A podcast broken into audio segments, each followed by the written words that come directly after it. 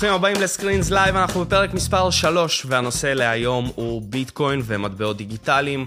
תחום שאם היינו מדברים לפני חצי שנה הייתי אומר התחום הכי לוהט שיש, אבל עקב ירידה של 50% במטבעות הדיגיטליים, יש אנשים שמפחדים, מכרו, התחילו לצאת, אבל כמו שאנחנו יודעים, הכל זה סייקלים ויש אנשים חדשים שמתעניינים. אנחנו כאן כדי להסביר לכם על הנושא ולנסות להביא לכם כמה שיותר ידע.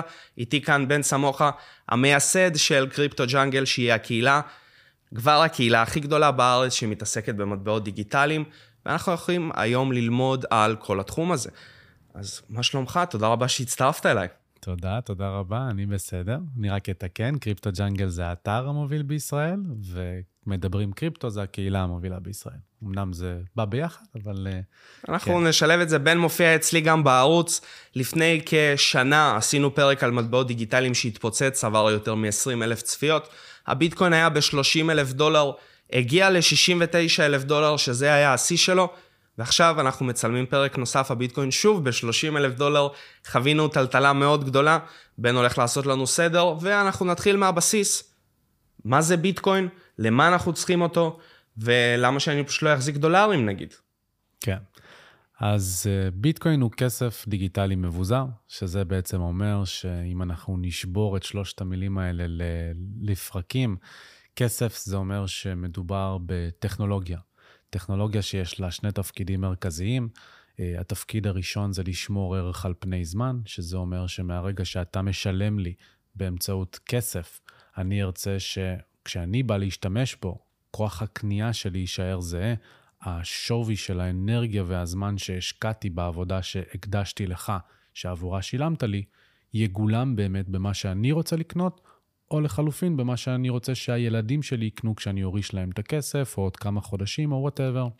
אז הוא צריך להיות שומר ערך על פני זמן, וכסף צריך להיות גם אמצעי להעברה של ערך, שזה אומר שהוא צריך להיות נוח להעברה שלה במרחב. בעבר היה הרבה יותר חשוב שזה יהיה במרחב הפיזי הלוקאלי, אה, בגזרה המקומית, אבל היום גם חשוב שהוא יהיה נוח להעברות בינלאומיות. אז ביטקוין משמש ככסף בכך שהוא למעשה מוגבל בכמות המטבעות שיש, אז אנחנו יודעים לומר שהולכים להיות אי פעם 21 מיליון מטבעות. המדיניות המוניטרית, מה שנקרא מדיניות ניהול הכסף, אה, של מתי נוצרים מטבעות חדשים, איך הם נוצרים וכולי, הכל ידוע מראש, וזה בניגוד למה שקורה עם בנקים מרכזיים, שכל יום שני בערך משתנה המדיניות של בנקים מרכזיים, ולמעשה הכסף עצמו לא צפוי. אז זה בפן של השומר ערך. בפן של העברה של ערך, ביטקוין הוא כסף שמאפשר לנו להעביר ערך לכל מקום בעולם, בכל שעה ביום, אה, מבלי שיהיה אף גורם מתווך באמצע, כמו בנק מרכזי או מערכת בנקאית, וזה חדשנות שהיא פשוט מדהימה ופורצת דרך, כי היא עושה זאת, שוב, בלי שום צורך באמון בצד שלישי. בואו נשבור את המילה השנייה, וזה הדיגיטלי. אחת מהביקורות הגדולות על ביטקוין, או אחת מהסיבות שאנשים מנסים לתת ללמה הם לא יאמצו את ביטקוין בתור כסף, זה כי הוא לא מוחשי. כי לא מצליחים לגעת בו בניגוד לזהב, בניגוד לשטרות נייר. אם אנחנו לא נוגעים בו, הוא לא קיים במרכאות. אבל זה נכון לגבי הרבה מאוד מהדברים שאנחנו עושים היום בעולם. בסופו של דבר, ב-20 שנה האחרונות, אה, העולם של האינטרנט הלך וצבר יותר ויותר תאוצה, ו... כמעט כל מה שאנחנו עושים היום הוא דיגיטלי, ומהטלפון או מהמחשב שלנו. גם ביטקוין חי בעולם הדיגיטלי או הווירטואלי בתור שורות קוד, והמשמעות של זה היא עצומה, כי זה למעשה אומר שאין נקודת כשל אחת, אין איזושהי חוות שרתים אחת שאני יכול ללכת ולתקוף ולנסות להפיל כדי לגרום לכסף ליפול, כמו שקרה לצורך העניין במרץ 2020, כש-FedWire, שזה המערכת של ה-Federal Reserve של התחשבנות בין בנקים, כשלה לחלוטין.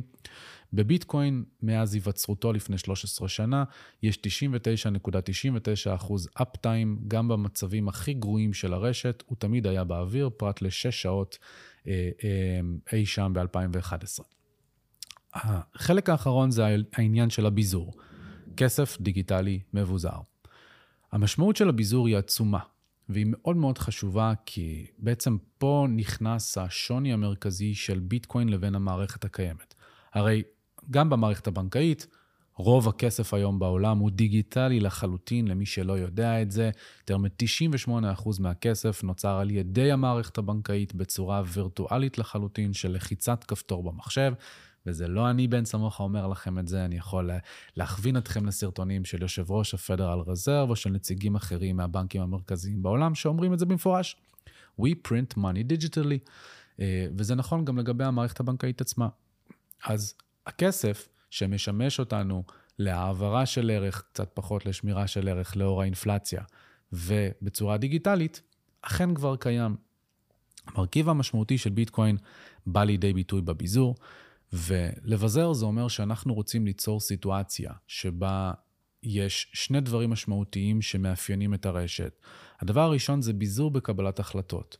בניגוד לחברה ריכוזית או לבנק מרכזי, שבו יש קבוצה מצומצמת של אנשים ולפעמים אדם בודד שיכול לקבל החלטות שהן בעלות השלכות על מיליארדים של אנשים ברחבי העולם, תוך כדי ראיית צרת עין על אינטרסים של אותה קבוצה מצומצמת, בין אם זה מחז... בעלי המניות המובילים, הדירקטוריון, ובין אם זה ה-FOMC, הוועדה של הפדרל רזרב, שמסתכלת על המטרות שלהם על בסיס המידע שהם אה, אה, נותנים לעצמם. אז כשאנחנו מבזרים את קבלת ההחלטות, אנחנו מונעים, או לפחות מפחיתים את הסיכוי שזה יפגע בהרבה מאוד אנשים בכל רחבי העולם. אנחנו מצמצמים את היכולת, אם כל עירייה, לצורך העניין, אני בכוונה מגזים, הייתה מחליטה מדיניות מוניטרית עבור עצמה, אז ההחלטות של מדיניות מוניטריות אחרות, של בנקים מרכזיים אחרים, היו משליכים פחות אה, אה, בהינתן המערכת הריכוזית מאוד שבה אנחנו נמצאים היום, שנשענת על הדולר. ואז ההחלטה של הפד משליכה על כולם בבת אחת. הריכוזיות השנייה באה לידי ביטוי במידע. כמו שאמרנו, חיים היום בעולם דיגיטלי לחלוטין, כל המידע שלנו נשמר בצורה דיגיטלית אצל מתווכים גדולים, שיכולים להיות המערכת הבנקאית, יכולים להיות פייסבוק ואמזון וגוגל וכולי, וזה נמצא בחוות שרתים שלהם. עכשיו, אני בטוח לא היחיד ששם לב, ואני משער שגם אתה שמת לב לזה שכל יומיים וחצי בערך יש איזושהי פריצה שבה נגנב מידע בערימות של משתמשים, או לחלופין, מבצעים מניפולציות במידע. כלומר, אפשר גם לפרוץ למערכת כדי לשנות במספרים ולעשות בדברים. זה קרה גם במערכת הבנקאית. אמ, ברגע שאנחנו מבזרים את האופן שבו המידע נשמר ואת האופן שבו אנחנו מגיעים להסכמה על מה נמצא במאגר המידע, מי יכול להכניס מידע למאגר הזה, אז המשמעות של זה היא עצומה. כי ביטקוין אפשר לנו, באמצעות הטכנולוגיה שלו, להגיע למצב שאנחנו יכולים להיות מיליארדים של אנשים ברחבי העולם, וזה לא משנה איפה נהיה, בארצות הברית, בישראל, ביפן, בסין, ברוסיה, באוסטרליה, בברזיל, wherever you wanna be, אתה תוכל להיכנס בכל שעה ביום, בכל דקה, למחברת שהיא טכנולוגיית הבלוקצ'יין של ביטקוין, ולדעת בוודאות, בזכות הביזור וההבטחה, שמה שאתה רואה, זה מה שבדיוק כל האחרים רואים. וזה בניגוד למערכת הבנקאית הריכוזית, שכל בנק מנהל מחברת משלו, ומבצע את הרישומים ומנהל תקשורת אחד עם השני, אבל אין להם מחברת אחת מאוחדת, שכולם מסכימים עליה ואומרים, מה, כן, זאת האמת המוחלטת. לא. לכל אחד יש את האמת שלו, ואם הציבור הרחב היה יודע עד כמה אין למעשה אמת ואין למעשה ודאות במערכת המוניטרית, במערכת ניהול הכסף, אז אני באופן אישי חושב שה-value של ביטקוין, הערך האמיתי של ביטקוין, היה בא לידי ביטוי הרבה יותר במשוואה, וזה גם חלק מהותי מהסיבה שאני מאוד מאוד מאמין בו על פני זמן. מה זה בלוקצ'יין? בלוקצ'יין זה בעברית שרשרת בלוקים, שזה בעצם אומר שכל, ואני רוצה שתדמיין את הבלוקצ'יין בתור מחברת חשבונאית, בדיוק כמו שהרגע נתתי את הדוגמה. כל בלוק בשרשרת הבלוקים הוא דף במחברת החשבונאית. בדיוק כמו במחברת, זה נוצר ברצף ליניארי. אז בלוק מספר 0 ו-1 ו-2 ו-3 ו-4 זה דף מספר 0, 1, 2, 3, 4. המחברת הזאת לא מנוהלת בצורה ריכוזית על ידי חוות שרתים של גוגל ופייסבוק, אלא יש בשלב זה מיליונים של מחשבים ברחבי העולם, מחשבים קטנים, שכל אחד ואחד מהם תורם קצת אנרגיה, אבל ביחד הם מתחברים למחשב על-מפלצתי שבמקרה של ביטקוין היום הוא מחשב העל החזק והגדול ביותר בעולם, עד כדי כך שאם אתה תיקח את מחשבי העל החזקים ביותר בעולם, של גוגל ופייסבוק והמוסד וה-NSA וכולי, תחבר אותם ביחד, תכפיל את זה באלף ואתה לא תצליח להגיע לאנרגיה שמושקעת בביטקוין היום. אז במקום שזה יתופעל על ידי חוות שרתים בודדות, המון המון מחשבים בצורה שיתופית תורמים את האנרגיה, או יותר נכון, מקצים את האנרגיה תמורת תמריצים כלכליים שתכף נדבר עליהם. אמ, המחברת הזאת היא, אה, כמו שאמרנו, שיתופית. היא מתעדכנת בזמן אמת אצל כולם, אז כמו שנתתי את הדוגמה, לא משנה איפה תהיה בעולם, אתה תוכל, ברגע שמתבצעת עסקה של ביטקוין, היא נרשמת בדף במחברת החשבונאית, וכל אחד יכול לראות את העסקה הזאת, לא משנה איפה הוא נמצא.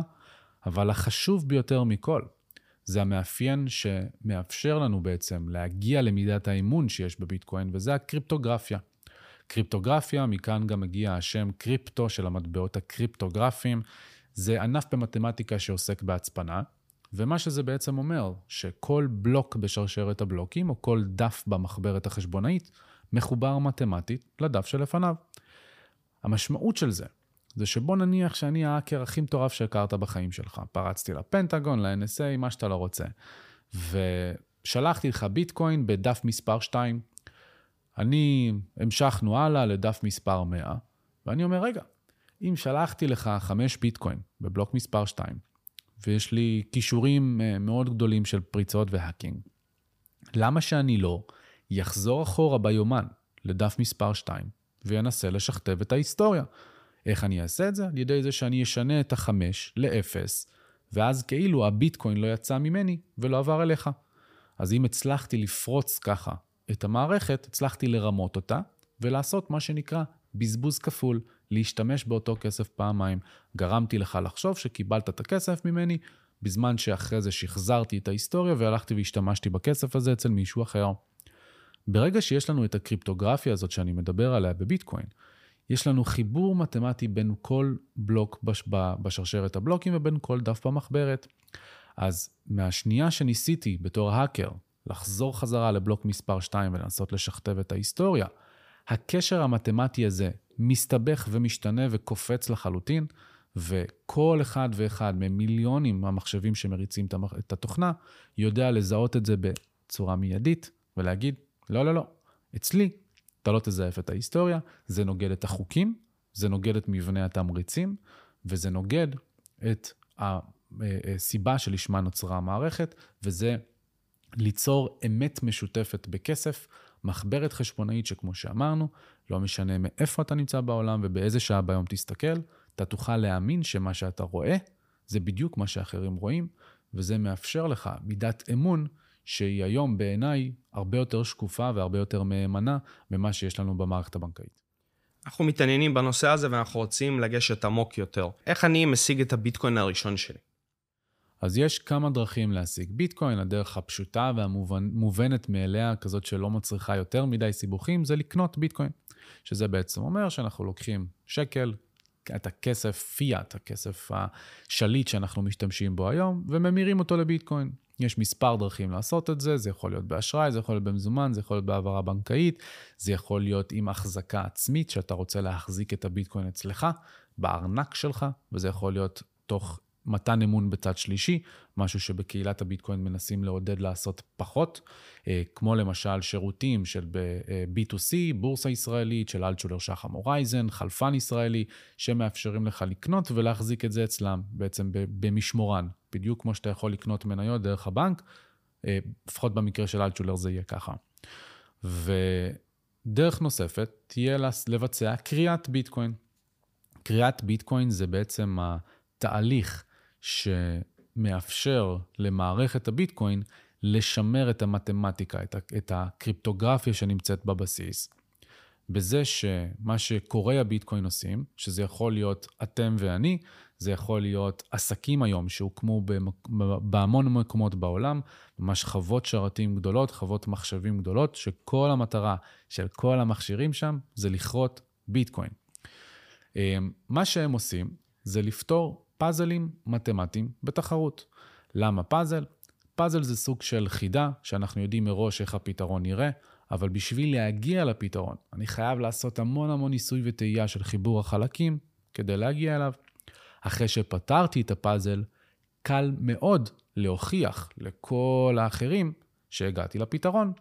זה המנגנון גם של הקריאה, הוא נקרא בביטקוין הוכחת העבודה.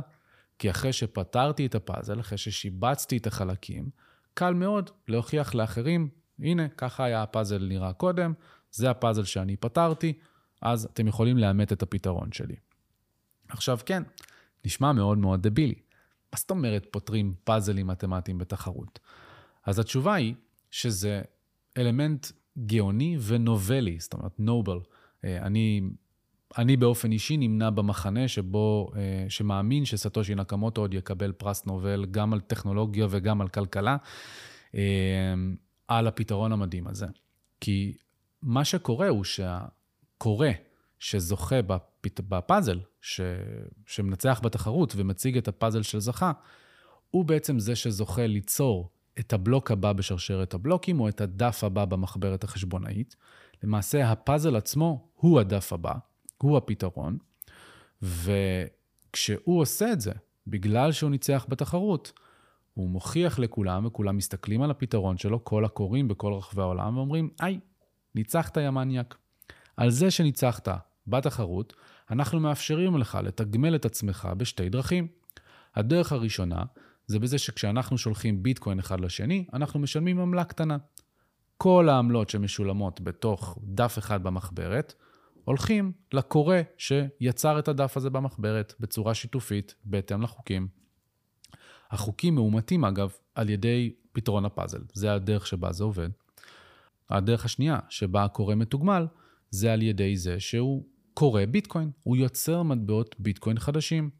זה קורה בהתאם לחוקים שנקבעו מראש, במה שנקרא open source, בקוד תוכנה פתוח. למעשה, מהרגע שביטקוין נוצר לעולם, הוצג לעולם ב-3 בינואר 2009, קוד התוכנה של ביטקוין חשוף לעיני כל באתר שנקרא GitHub. מאז מאות אלפי עיניים, אם לא מיליונים, כבר עברו על הקוד הזה, או במטרה לנסות לשפר אותו, או במטרה לנסות לתקוף אותו. ולכן אנחנו יודעים שבמערכת לא רק שיש חוקים שחקוקים בקוד, code is law, זה חלק מה, מהנרטיב שמלווה את התעשייה הזאת של המטבעות הדיגיטליים, אלא בביטקוין החוקים גם מאוד מאוד פשוטים. אתה מותר לך ליצור לך מטבעות כחלק מפתרון הפאזל, שצריך להיות מאושר על ידי כולם, אחרי שאתה מוכיח את העבודה שלך, כמו שהרגע תיארתי, וקצב ייצור המטבעות, או קצב, כמות המטבעות שאתה יכול להקצות לעצמך, ידוע מראש, וגם מופחת על פני זמן. אז בתחילת הדרך, הקוראים הראשונים מ-2009 עד נובמבר 2012 אה, יצרו בלוק כל 10 דקות וקיבלו 50 מטבעות במתנה. לא במתנה, עבור העבודה שהם השקיעו. העבודה, זאת אומרת כוחות החישוב שהם הקדישו כדי לפתור את הפאזל. בתחילת הדרך, כל אחד היה יכול לעשות את זה בלפטופ שלו ובמחשב הנייח שלו. ב-2012 קרה לראשונה אירוע החצייה. אירוע החצייה גם הוא חוק שחלק מהפרוטוקול, שהוא בא ואומר שכל ארבע שנים בממוצע, אז הגמול שמקבלים הקוראים מהקריאה נחתך בחצי. אז בנובמבר 2012 זה ירד מ-50 ל-25 מטבעות כל 10 דקות, וכך זה המשיך עד יולי 2016, וביולי 2016 שוב היה אירוע חצייה, ושוב פעם נחרע, נחתך בחצי הגמול שמקבלים הקוראים, מ-25 מטבעות ל-12 וחצי. ואותו דבר קרה במאי 2020, כמעט ארבע שנים לאחר מכן, ובעיצומו של המשבר הכלכלי הגלובלי והחמור ביותר בהיסטוריה האנושית, משבר שבעיניי, אני, אני אטען שעוד לא, אנחנו עוד לא קרובים להתאושש ממנו, ורק עכשיו בעצם אה, מתפוגג הערפל של כל הדברים שקרו בקורונה ו, ומשליכים על המציאות היומיומית שלנו עכשיו. ביטקוין שוב נהיה נדיר יותר, אז בזמן שבנקים מרכזיים וממשלות הדפיסו טריליונים של דולרים, ביטקוין הלך ונהיה נדיר יותר, וזה ירד מ-12.5 מטבעות ל-6 ורבע מטבעות לבלוק. אותו תהליך הולך לחזור על עצמו גם ב-2024, גם ב-2028, 2032 וכולי וכולי וכולי. כל ארבע שנים הגמול הזה הולך להיחתך בחצי, עד, על פי הערכות, שנת 2140, אז יצא חלקיק הביטקוין האחרון לעולם. למה חלקיק? ביטקוין אחד, אמנם אה, נקוב כיום באזור ה-30 אלף דולר, אבל ביטקוין אחד מתחלק ל-100 מיליון יחידות, אז בדיוק כמו שהשקל הוא 100 אגורות והדולר הוא 100 סנט, ביטקוין הוא 100 מיליון satoshis על שם סטושי נקמוטו, היוצר האלמוני של ביטקוין, ולמעשה משנת 2100 עד שנת 2140 צפוי להיווצר רק מטבע ביטקוין אחד לעולם, או 100 מיליון יחידות satoshis. אז עם הזמן, הגמול הולך להיות הרבה פחות משמעותי בתגמול הקוראים, ומה שהולך להיות יותר משמעותי זה התגמול מהעמלות עצמן. המחיר כביכול אמור לעלות ככל שיהיה פחות מטבעות. לא בהכרח המחיר, כוח הקנייה, שזה משהו שהוא מאוד מאוד חשוב בהינתן ההגדרה הראשונית של מה זה כסף. כוח הקנייה שלך יעלה. האם זה יעלה כי הדולר יקרוס ויחווה היפר-אינפלציה? אני לא יודע. האם זה יעלה כי הביקושים אליו יעלו וכולי? האם זה יעלה כי לא יהיה יותר דולר? זה גם יכול להיות. יש הרבה מאוד תרחישים שיכולים לקרות, אבל על פני זמן, בהינתן מבנה התמריצים, האימוץ והתחרות בשוק הכסף שביטקוין מביא, כן, יש כאן מנגנון שסוג של מתוכנת במרכאות לכך שכוח הקנייה שלך על פני זמן ימשיך לגדול. אנחנו ראינו הרבה כתבות שברגע שיקרה איזשהו משבר כלכלי נוסף, שאנחנו חווים אותו כרגע, כביכול הביטקוין אמור לגדר אותנו מפני האינפלציה. אבל אנחנו לא רואים שזה קורה, ולרוב הביטקוין גם בשנה האחרונה לפחות זז ממש כמו הנסדק. מה דעתך לגבי זה? כן. אה, יש תשובה ארוכה או יש תשובה קצרה? מה אתה מעדיף? בוא נעשה את הקצרה. אז נעשה את הקצרה. באינפלציה יש הרבה מאוד בעיות uh, כשמתייחסים למונח הזה. יש את הדרך המסורתית להתייחס למונח הזה בתור אינפלציה במדד המחירים לצרכן, יש את הדרך שבה אמורים להסתכל על זה, וזה באמת אינפלציה בכמה כסף אמיתי יש בעולם, מה שנקרא מכפיל הכסף. Uh, לא נתייחס לרזולוציות האלה, אבל בהינתן העובדה שהדולר הוא עדיין מטבע הרזרבה העולמי, בהינתן העובדה שהדולר הוא יחידת עמידה כלומר, גם כשאנחנו מודדים עדיין היום את מחיר הביטקוין, מעט, מעטים אנשים כמוני שהפסיקו להשוות את זה ליחידת המידה שהיא הדולר. אני היום לא מסתכל על כמה דולר אני שווה, אני מסתכל על כמה ביטקוין אני שווה, מבחינתי ביטקוין אחד הוא ביטקוין אחד, אז אני משווה את זה לעצמי. אבל כשאנחנו משווים את זה ליחידת מידה שהיא הדולר, אנחנו צריכים להבין לעומק את המבנה של הדולר, איך הדולר עצמו בנוי, מה הוא משפיע. בניגוד להרבה מהשיח שיש היום בתקשורת על מדוע נגרמת האינפלציה וכל הדברים האלה, אני נמצא במחנה שיטען שבמערכת המוניטרית אין מספיק כסף כיום, או יותר נכון, אין מספיק ערבות שמאפשרת ליצור עוד כסף. וכתוצאה, אנחנו רואים בצורה רוחבית, לא רק במניות, לא רק בקריפטו, אלא גם בשווקים אחרים, ירידות. למה ירידות? כי הכסף מתחזק. כשמחיר הכסף עולה וכשכמות הכסף קטנה, זה יוצר דחף מהצד השני, דחף גם שיוצר איזשהו אפקט דומינו של הפחתת ספקולציה.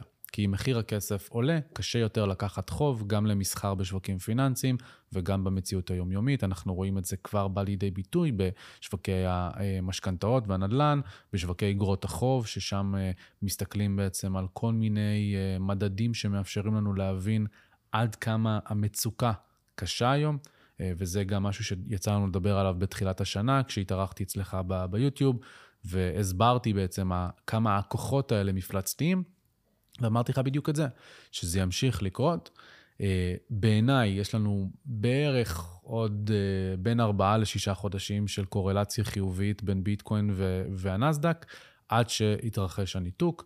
למה יקרה הניתוק וכולי, זה כבר סיבות אה, שיש פה כל מיני תרחישים שאפשר לדבר עליהם אם תרצה. אה, אבל זו, זו למעשה התזה שלי, אני צופה שהנסדק ימשיך מכאן לרדת, ושביטקוין בארבעה עד שישה חודשים הקרובים הולך להתנתק ולשבור את הקורלציה הזאת. האם יש חברות גדולות שאימצו את הביטקוין? חד משמעית, איפה להתחיל? בואו נתחיל מהחברות הפופולריות. אז קודם כל, אה, טסלה כמובן, טסלה בתחילת 2021 קנתה מיליארד וחצי דולר שווי ביטקוין, אה, גם החליטה שהיא מקבלת ביטקוין בתור תשלום, ואז כמה חודשים אחרי זה עצרה את הקבלה של ביטקוין בתור תשלום, בטענה שהוא לא ידידותי יותר, יותר מדי לסביבה, וכשהיא, והיא תחזור לזה בעתיד כשהוא יהיה יותר ידידותי לסביבה. אה, אז טסלה עשתה את הצעד הזה בין היתר בגלל צעדים של אחרים. אז מיקרו סטרטג'י זו הדוגמה האולטימטיבית מהבחינה הזאת. מייקל סיילור, המנכ"ל של מיקרו סטרטג'י, שזו חברת בינה עסקית מהגדולות בעולם, למעשה בתחילת 2020 הוא נכנס, כמו הרבה מאוד אנשים לעולם, לכל מיני מחשבות של מה לעזאזל קורה כאן, איך יכול להיות שמדפיסים כל כך הרבה כסף, מאיפה הכסף הזה מגיע, מה, מה זה המנגנון הזה.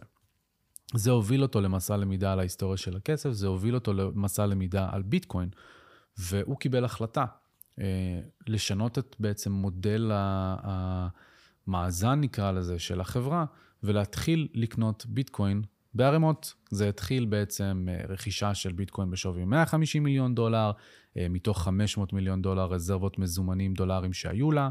זה עבר לעוד 250 מיליון דולר אחרי זה. בדצמבר, תוך חצי שנה, הוא כבר המיר את כל רזרבות הביט... הדולר שלו לביטקוין. ואז הוא התחיל לקחת צעדים קצת יותר ספקולטיביים, אה, שיש כאלה שבעדם, יש כאלה שנגדם, אני עדיין חלוק במה דעתי לגבי זה, אבל הוא התחיל לקחת חוב משמעותי במיליארדים של הדולרים, אם אני זוכר נכון, כשלושה מיליארד דולר חוב, אה, כדי לקנות איתו ביטקוין. אז אה, מייקל סיילור בעצם, יש לו איזשהו מוטו שלא משנה כמה ביטקוין הוא מחזיק, הוא עדיין הולך לישון בלילה בפומו שהוא לא מחזיק מספיק. זה משהו שלפעמים גם מאפיין אותי, למרות שאני בדרך כלל לא נותן לרגש אה, להשתלט לי על קבלת ההחלטות. אה, וזאת הסיבה שהוא נקט את הצעדים האלה, כי בעצם הוא רואה את ביטקוין בתור כסף טוב יותר על פני זמן, ולכן הוא ביצע את ההחלטות האלה, כי למה להמשיך להחזיק ב-500 מיליון דולר רזרבות מזומנים דולרים, כשהאינפלציה המוניטרית, ולא האינפלציה של מדד המחירים לצרכן, אלא האינפלציה, קצב גידול המאזן של הפדרל רזרב, היה של 10% בשנה במשך uh, העשור האחרון, ולמעשה כונס אותך על זה שאתה מחזיק דולר. ריאלית, מבחינת כוח קנייה, אתה מפסיד כסף על ידי זה שאתה מחזיק את זה. Um, אז הוא זיהה את זה מוקדם, והוא הניע תהליך מאוד מאוד גדול בקרב חברות. מאז אפקט הרשת הזה צמח משמעותית, היום פידליטי מנהלת הנכסים אחת מהגדולות ביותר בעולם, שיש לה יותר מ-4 מיליארד דולר שווי נכסים שנמצאים תחת ניהולה בקרנות הפנסיה, בקרנות ההשקעות שלה, הולכת להתחיל לאפשר כנראה כבר מהשבועות הקרובים לכל מפקידי הפנסיה שלה להמיר עד 10% מה-401k שלהם, מהפנסיה האמריקאית שלהם, לביטקוין בצורה ישירה. אה, אנחנו רואים קרנות פנסיה מקומיות אה, של state sponsored funds, אה, מתחילות לקנות ביטקוין. אה, ואנחנו רואים כאן שינויים מערכתיים מאוד מאוד משמעותיים. מיאמי, ניו יורק, חרטו על דגלן לנסות להתחרות אחת עם השנייה על מי תהיה בירת הביטקוין העולמית או בירת הקריפטו העולמית, מציעות הטבות מיסים גם לקוראים, גם לעסקים, גם למשתמשים. אה, פלורידה בוחנת עכשיו קבלת תשלום במיסים בביטקוין מעסקים, אז אפקט הרשת כאן הוא מאוד מאוד משמעותי. וממש לפני, אתמול, אה, נפגשתי בכנס קריפטו פה בישראל עם אה, שרת הכלכלה של אל סלבדור, החלפתי איתה כמה מילים, אה, היא גם הרצתה על הבמה על כך שכבר רואים את השינוי המהותי, למרות ירידת המחירים בחצי שנה האחרונה, שאל סלבדור חובה. עם כניסה עצומה של כסף בינלאומי, עם יותר מ-45 חברות בינלאומיות שפתחו ישות מקומית לא רק כדי לפנות לקהל האל סלבדורי, בעקבות ההחלטה להכיר בביטקוין בתור מטבע חוקי, אלא גם כדי להסתכל על אל סלבדור בתור האב שממנו הם הולכים לפנות לכל דרום אמריקה, לכל אמריקה הלטינית בכלל. אה, אל סלבדור בתור ממשלה קורה ביטקוין. אה, והיא חוותה המון המון אינפלואוז של כסף כתוצאה מהדבר הזה, זה מצמיח לה את התוצר, זה מביא לה אה, חברות שמתחילות להעסיק מקומיים, ובעקבות מה שאנחנו רואים בתשעה חודשים האחרונים מאז שהם הכירו בביטקוין בתור מטבע, בדיוק לפני שבוע וחצי, נציגיהם של 44 מדינות, של אה, בנקים מרכזיים ומחלק... ומשרדי אוצר, בכל רחבי העולם, אבל בעיקר מדינות מתפתחות, אה, כמו טונגו, כמו ונצואלה, כמו קולומביה, אה, עוד מדינות אפריקאיות וכולי, שלחו נציגים לאל סלבדור, למשלחת של יותר משבוע.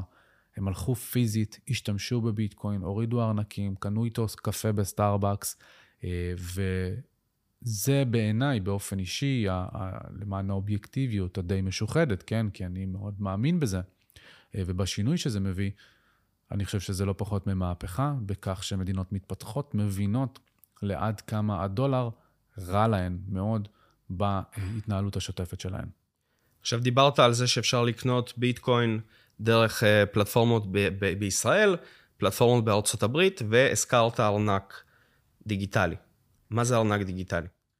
אוקיי, okay, אז ארנק דיגיטלי הוא למעשה תוכנה, תוכנה שמאפשרת לך לתקשר עם המחברת הזאת של ביטקוין.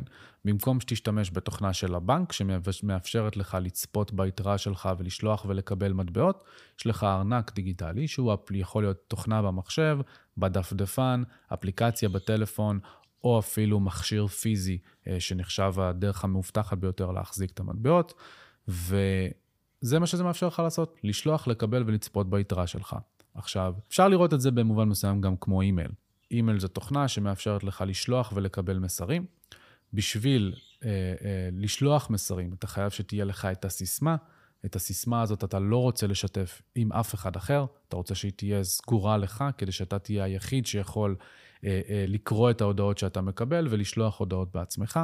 ומהצד השני, בשביל לקבל אימייל, אתה חייב לשתף את כתובת המייל שלך. אז על אותו משקל, בארנק דיגיטלי של ביטקוין או של מטבעות דיגיטליים אחרים, יש שלושה דברים מרכזיים שצריך לקחת בחשבון, לא שניים, שלושה. אה, הדבר הראשון זה המפתח הפרטי. המפתח הפרטי הוא המקביל האמיתי לסיסמה, זה הקוד הסודי שכנראה הרבה מאוד מהצופים בבית והמאזינים אה, שמעו בחדשות על האנשים שאיבדו את הסיסמה של הביטקוין שלהם, הכוונה היא למפתח הפרטי. אה, מה שזה אומר, זה אומר שבגלל שביטקוין הוא חי בעולם הווירטואלי, הארנק שלך לא באמת מחזיק את הביטקוין בפנים, אלא הוא דרך לתקשר עם הוכחת הבעלות שלך, שהיא המפתח הפרטי, עם הרשת. אז לצורך העניין, אם יצרת ארנק בטלפון, הארנק אוטומטית יוצר לך מפתח פרטי. המפתח הפרטי הזה היום נראה כמו אה, רצף של בין 12 ל-24 מילים שנוצרים בצורה רונדומלית, לא ניכנס לזה. ואם עכשיו הפלת את הטלפון לשירותים והיה לך ביטקוין בתוכו, אז אתה יכול לקחת את רצף המילים וללכת לשחזר את זה בטלפון אחר, במחשב אחר וכולי, ויהיה לך עדיין גישה לביטקוין, לא איבדת את הביטקוין. לכן הגיבוי הוא מאוד מאוד חשוב, והשמירה על הסודיות היא חשובה. אתה לא רוצה לספר לאנשים איפה שמרת את הגיבוי שלך. דבר שני, זה הסיסמה. הסיסמה זה עניין של חוויית משתמש, כי אם יש לך אה, ארנק בטלפון, אתה לא רוצה להזין כל פעם 12 או 24 מילים כשתצטרך להשתמש בזה, זה אבסורדי, זה לא נוח, זה אין לזה חוויית משתמש. יש לך סיסמה, כמו כל כניסה לאפליקציה, כמו כניסה למייל שלך, שאתה יכול להאזין, ואתה יכול גם לשלוט במדיניות אבטחה, אם אתה רוצה להאזין את זה רק בכניסה לארנק, גם בכניסה לארנק וגם כשאתה שולח את המטבעות, אתה יכול להוסיף סיסמה נוספת אם אתה רוצה, אבל זה בעצם טווח ההגנה המיידי ולא טווח הגיבוי.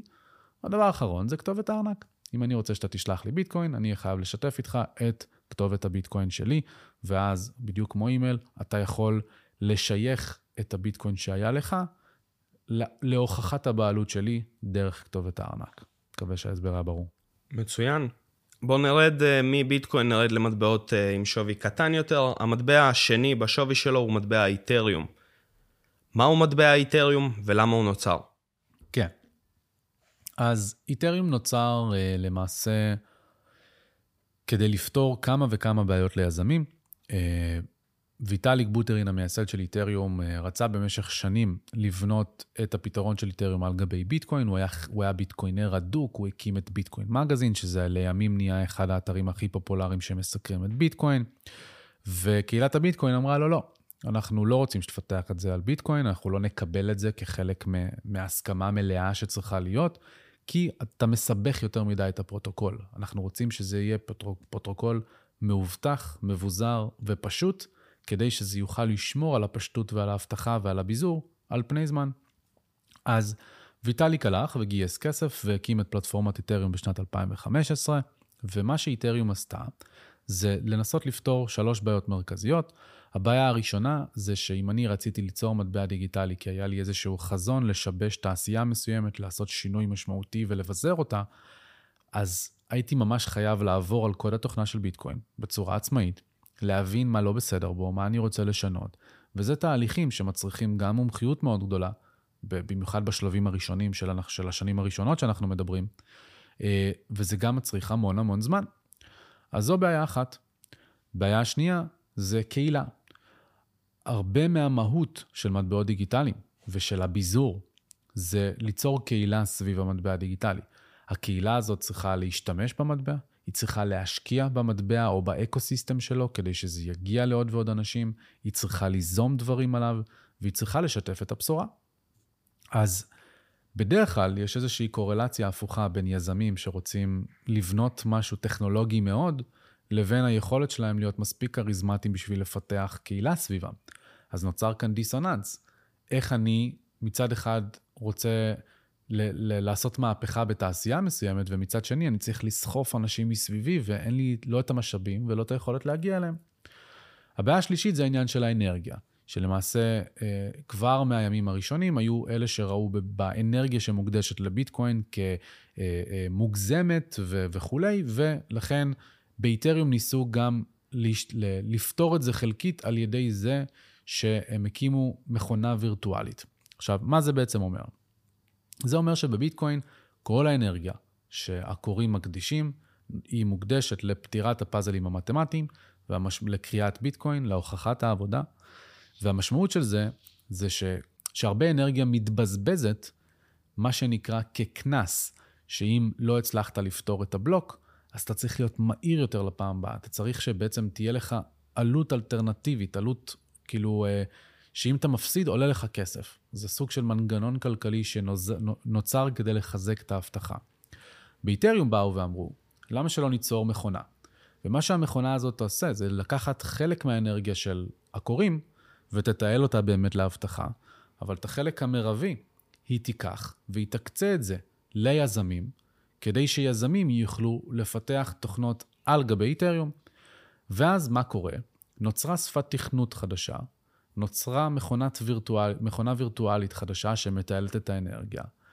והיזמים, במקום ללמוד את כל הקוד של ביטקוין, היו יכולים ללמוד שפת תכנות חדשה הרבה יותר פשוטה, שנקראת סולידיטי, לפתח באמצעותה על גבי המחשב, במרכאות, מחשב העל או הענן המבוזר של איתריום, לקבל את האנרגיה מהקוראים של איתריום, אז הם לא צריכים ליצור סביבם קהילה, יש להם את הקהילה של איתריום.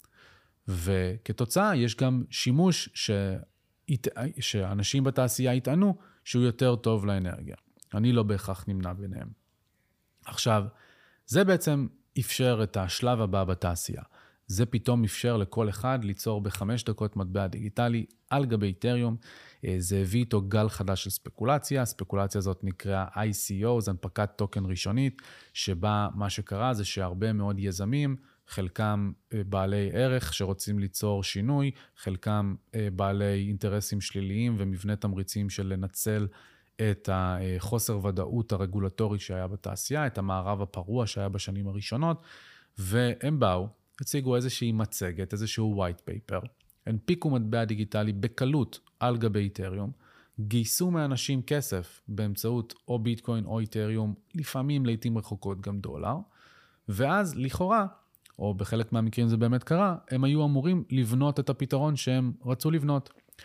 אז איתריום אפשרה להם להתחיל לבנות קהילה תוך הישענות על קהילה קיימת, וברגע שהם יצרו כבר ecosystem משלהם, בו זמנית הם מפתחים את הרשת בלוקצ'יין שלהם, את המחשב העל משלהם, ואז הם עושים מיגרציה. הם עוברים למחשב על משלהם אחרי שהקהילה מספיק גדולה. זה קרה בפולקדוט, זה קרה בסולנה, זה קרה בבייננס צ'יין, זה קרה בקרדנו, זה קרה בהרבה מאוד מהפרויקטים שהם היום הכי מוכרים בעולם. רובם המוחלט התחיל על איתריום ועבר לרשת בלוקצ'יין משלו. אמ, אז לאיתריום היום יש כבר הרבה מאוד מתחרים, ביניהם מתחרים שהתחילו על איתריום, כמו סולנה, כמו פולקדוט, כמו קרדנו וכולי. הם בעצם מנסים לשמש בתור התשתית למה שקוראים לו היום Web 3, Web 3, שזה ה... האבולוציה הבאה של האינטרנט, שבה במקום שהמידע שלך יישלט ויהיה בבעלות של המתווכים, כמו פייסבוק, גוגל ואמזון, אתה תהיה הבעלים של המידע והכל ינוהל אצלך בארנק. אז יחד למפתח הפרטי שלך, לארנק שלך, לא יהיה רק כמה כסף אתה מחזיק במטבע, אלא יהיו גם דברים אחרים. יש לך היום רישום זהויות על גבי איתריום, יש לך היום טוקני ממשל שמאפשרים לך לקחת חלק מארגונים מבוזרים אונליין בעצם, ארגונים שנוצרים גלובלית.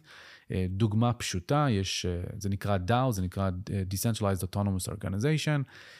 אז שתי דוגמאות פשוטות, אחת זה קבוצות משקיעים. בגלל שהאקוסיסטם של איתריום מאוד מאוד פורח, יש היום כבר יכולת להנפיק DAO, ארגון אוטונומי מבוזר, שבו אתה שם כסף, נגיד אתה ואני עכשיו מקימים פה עם, אה, עם כל הצוות שיושב איתנו, אה, עשרה אנשים, כל אחד שם אלף דולר, אנחנו מקבלים כל אחד טוקן ממשל ששווה עשרה אחוז מהארגון. ואז מה שזה מאפשר לנו, זה ליצור מערכת הצבעות דמוקרטית, באיזה סטארט-אפים על איתריום אנחנו רוצים להשקיע.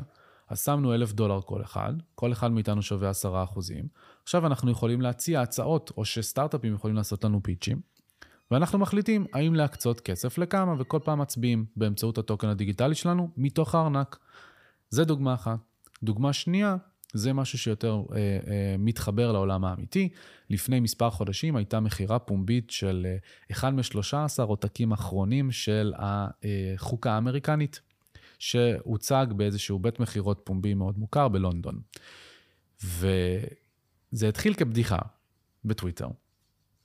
באו חבר'ה מקהילת הקריפטו ואמרו, רגע, למה שלא ניצור דאו, ארגון אוטונומי מבוזר, נגייס לו כנגדו כסף, ונלך להציע במכירת פומבי כדי לקנות את החוקה האמריקנית, כשכל המטרה של הדאו הזה זה בעצם לאחסן את החוקה, לשמור עליה.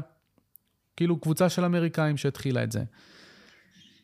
אף אחד לא ציפה שזה יתפוצץ כמו שזה יתפוצץ, אבל הם גייסו 47 מיליון דולר מאלפי אנשים ברחבי העולם, כדי להציע באמת בתור ארגון אוטונומי מבוזר, את ה, אה, להתחרות במחיר הפומבית, עד שאיזה מולטי מיליונר בא ואמר, על גופתי המתה שאני נותן לארגון האוטונומי המבוזר הזה שהתחיל כבדיחה, את היכולת לקנות את החוקה, אז הוא בא, הציע יותר מהם.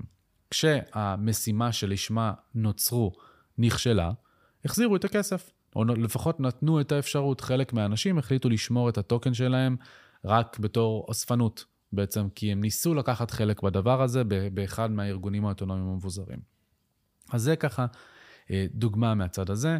יש כל מיני אפליקציות מבוזרות מאוד מאוד מעניינות, שמשנות את החוויית שימוש שלנו באינטרנט, ונותנת לנו באמת הרבה יותר כוח. לי חלק מהבעיות שיש עם זה, זה ש... הכל נמצא תחת המסגרת השיווקית של מבוזר, אבל היום רוב, אני חושב שאפשר להגיד שהרוב לא באמת מבוזר, או לכל הפחות לא מבוזר מספיק. אה, ובהינתן זה שזה לא מבוזר מספיק, יש את הסיכון שאם אנחנו ניקח את זה על פני זמן, עוד 20 שנה, 30 שנה, הביזור הזה רק ילך ויפחת, ואנחנו בעצם בונים את אותה מערכת שוב. ובגלל זה אני הרבה יותר ביטקוינר במהות שלי, אני הרבה יותר מוכוון לתחרות בשוק הכסף, לתקן את הכסף, אומר לתקן את העולם. משהו שלא התייחסתי אליו? התייחסת להכל, אני ככה לקראת סיום. אני שמעתי את הפרק הזה ואני מתעניין ורוצה להיכנס לעולם הזה. מה הדרך שלי להיכנס לעולם הזה? ואולי הייתי אומר, אה, מה אני יכול לעשות כדי לעשות כמה שפחות טעויות, אבל כשאני מתחיל אני תמיד אעשה טעויות, ועם הטעויות אני אלמד הכי טוב. בסופו כן. של דבר אני אעשה טעות, אני אעשה אולי את הפעם שנייה, פעם שלישית זה כבר יהיה אולי פחות טוב אם אני אעשה את הטעות הזאת, אבל אני אצבור עוד ועוד ידע. מה אתה ממליץ לחבר'ה שעכשיו מתעניינים? איך הם מתחילים? כן, אז כל פעם שאני נמצא בראיונות ואני נשאל את השאלה הזאת, התשובה הראשונה שלי היא תמיד לצבור ידע. שוק הקריפטו, בין אם זה הפן הספקולטיבי שבו ובין אם זה הפן הערכי שבו, שבאמת מחולל שינוי משמעותי מאוד באיך שכסף עובד בעולם, הוא כאן כדי להישאר. הוא לא בורח לשום מקום, בין אם ביטקוין 30, בין אם ביטקוין יורד ל-20, בין אם ביטקוין עולה ל-40, ולכן מה שחשוב זה להשקיע את הזמן בלמידה, בלהבין מה לעזאזל אתם קונים. ברגע שאתם תשקיעו את הכמה שעות של הלמידה ותבינו מה אתם עומדים לקנות, יהיה לכם הרבה יותר נוח והרבה פחות מפחיד להחזיק את זה על פני זמן, וגם להחזיק את זה על פני זמן בצורה עצמאית, כזאת שלא נשענת על צד שלישי. להיות הבנק של עצמכם. כן, זה מביא אחריות. חד משמעית, זה מחזיר אחריות למשוואה. דברים ששכחנו, שהיו כבר קיימים. היום אנחנו מאצילים את כל מה שאנחנו עושים לאחרים. ואני אטען שזה משהו משמעותי שפגע בנו כחברה על פני זמן, וש... ככל שתלמדו יותר, תבינו שזו סיבה משמעותית לקיצוניות שאנחנו רואים היום בחברה. בימין ובשמאל, בחרדים, בחילונים, בש... בשחורים והלבנים ובכל המגוון הרחב שאתה יכול לקחת בחשבון, בגלל שכסף נמצא בבסיס של הכל. אם אתה תבין את הכסף, אתה תוכל להבין את החברה ואת הפילוסופיה שמבינה אותה. ובגלל זה הדבר הראשון שאני תמיד אומר זה ללמוד. אה, אז אתם יכולים ללמוד בקריפטו ג'אנגל, אתם יכולים ללמוד אה, בביצה הפיננסית, אה, גם בערוץ היוטיוב. יש לי גם קורס חינמי באתר, לא צריך, עזבו את הקורס בתשלום, תתחילו מהחינמי, יעשה לכם הרבה מאוד סדר. הדבר השני זה לפתוח ארנק. הארנק משתנה בהתאם לסכומים שאתם רוצים לקנות. אה, אם מדובר בסכומים נמוכים יחסית, אני בדרך כלל אומר עד ה-7,000 שקל, אה, אז אפשר עוד איכשהו להחזיק את זה בארנק בטלפון החכם, אבל אם מדובר בסכום העולה על זה, מומלץ לקנות ארנק חומרה.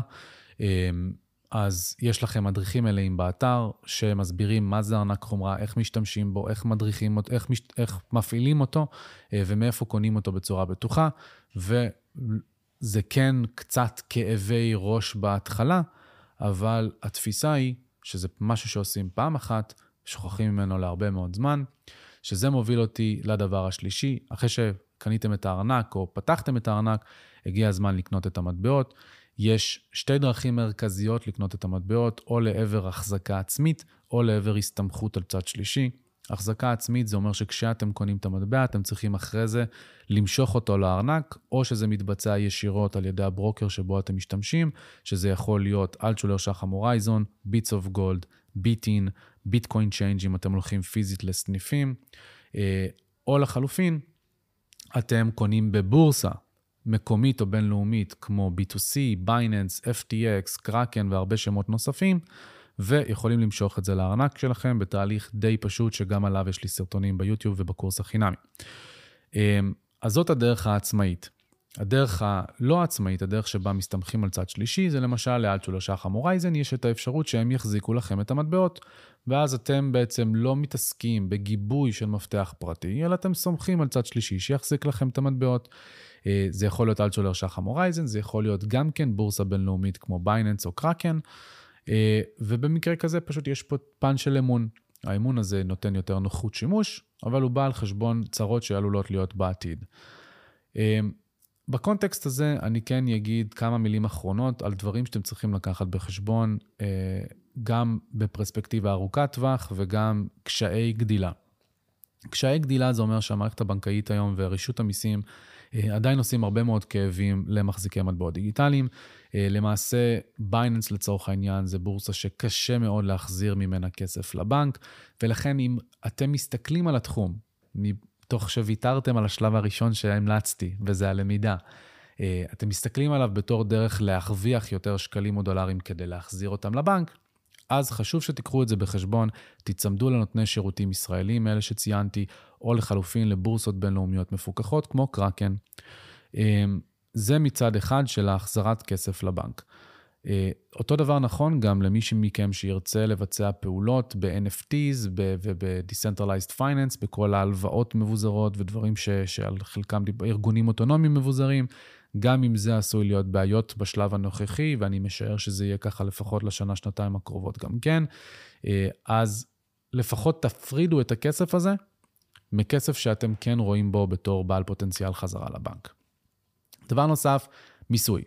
אה, אז מטבעות דיגיטליים מוכרים כנכס לצורכי מס, המשמעות של זה ממש בקצרה זה שכשאנחנו מוכרים מטבע דיגיטלי, בין אם זה לדולר ובין אם זה ממירים בין מטבע למטבע, זה מוכר כאירוע מס. על אירוע מס על פי חוק, לא משנה אם זה הפסד או רווח, מחויבים לדווח.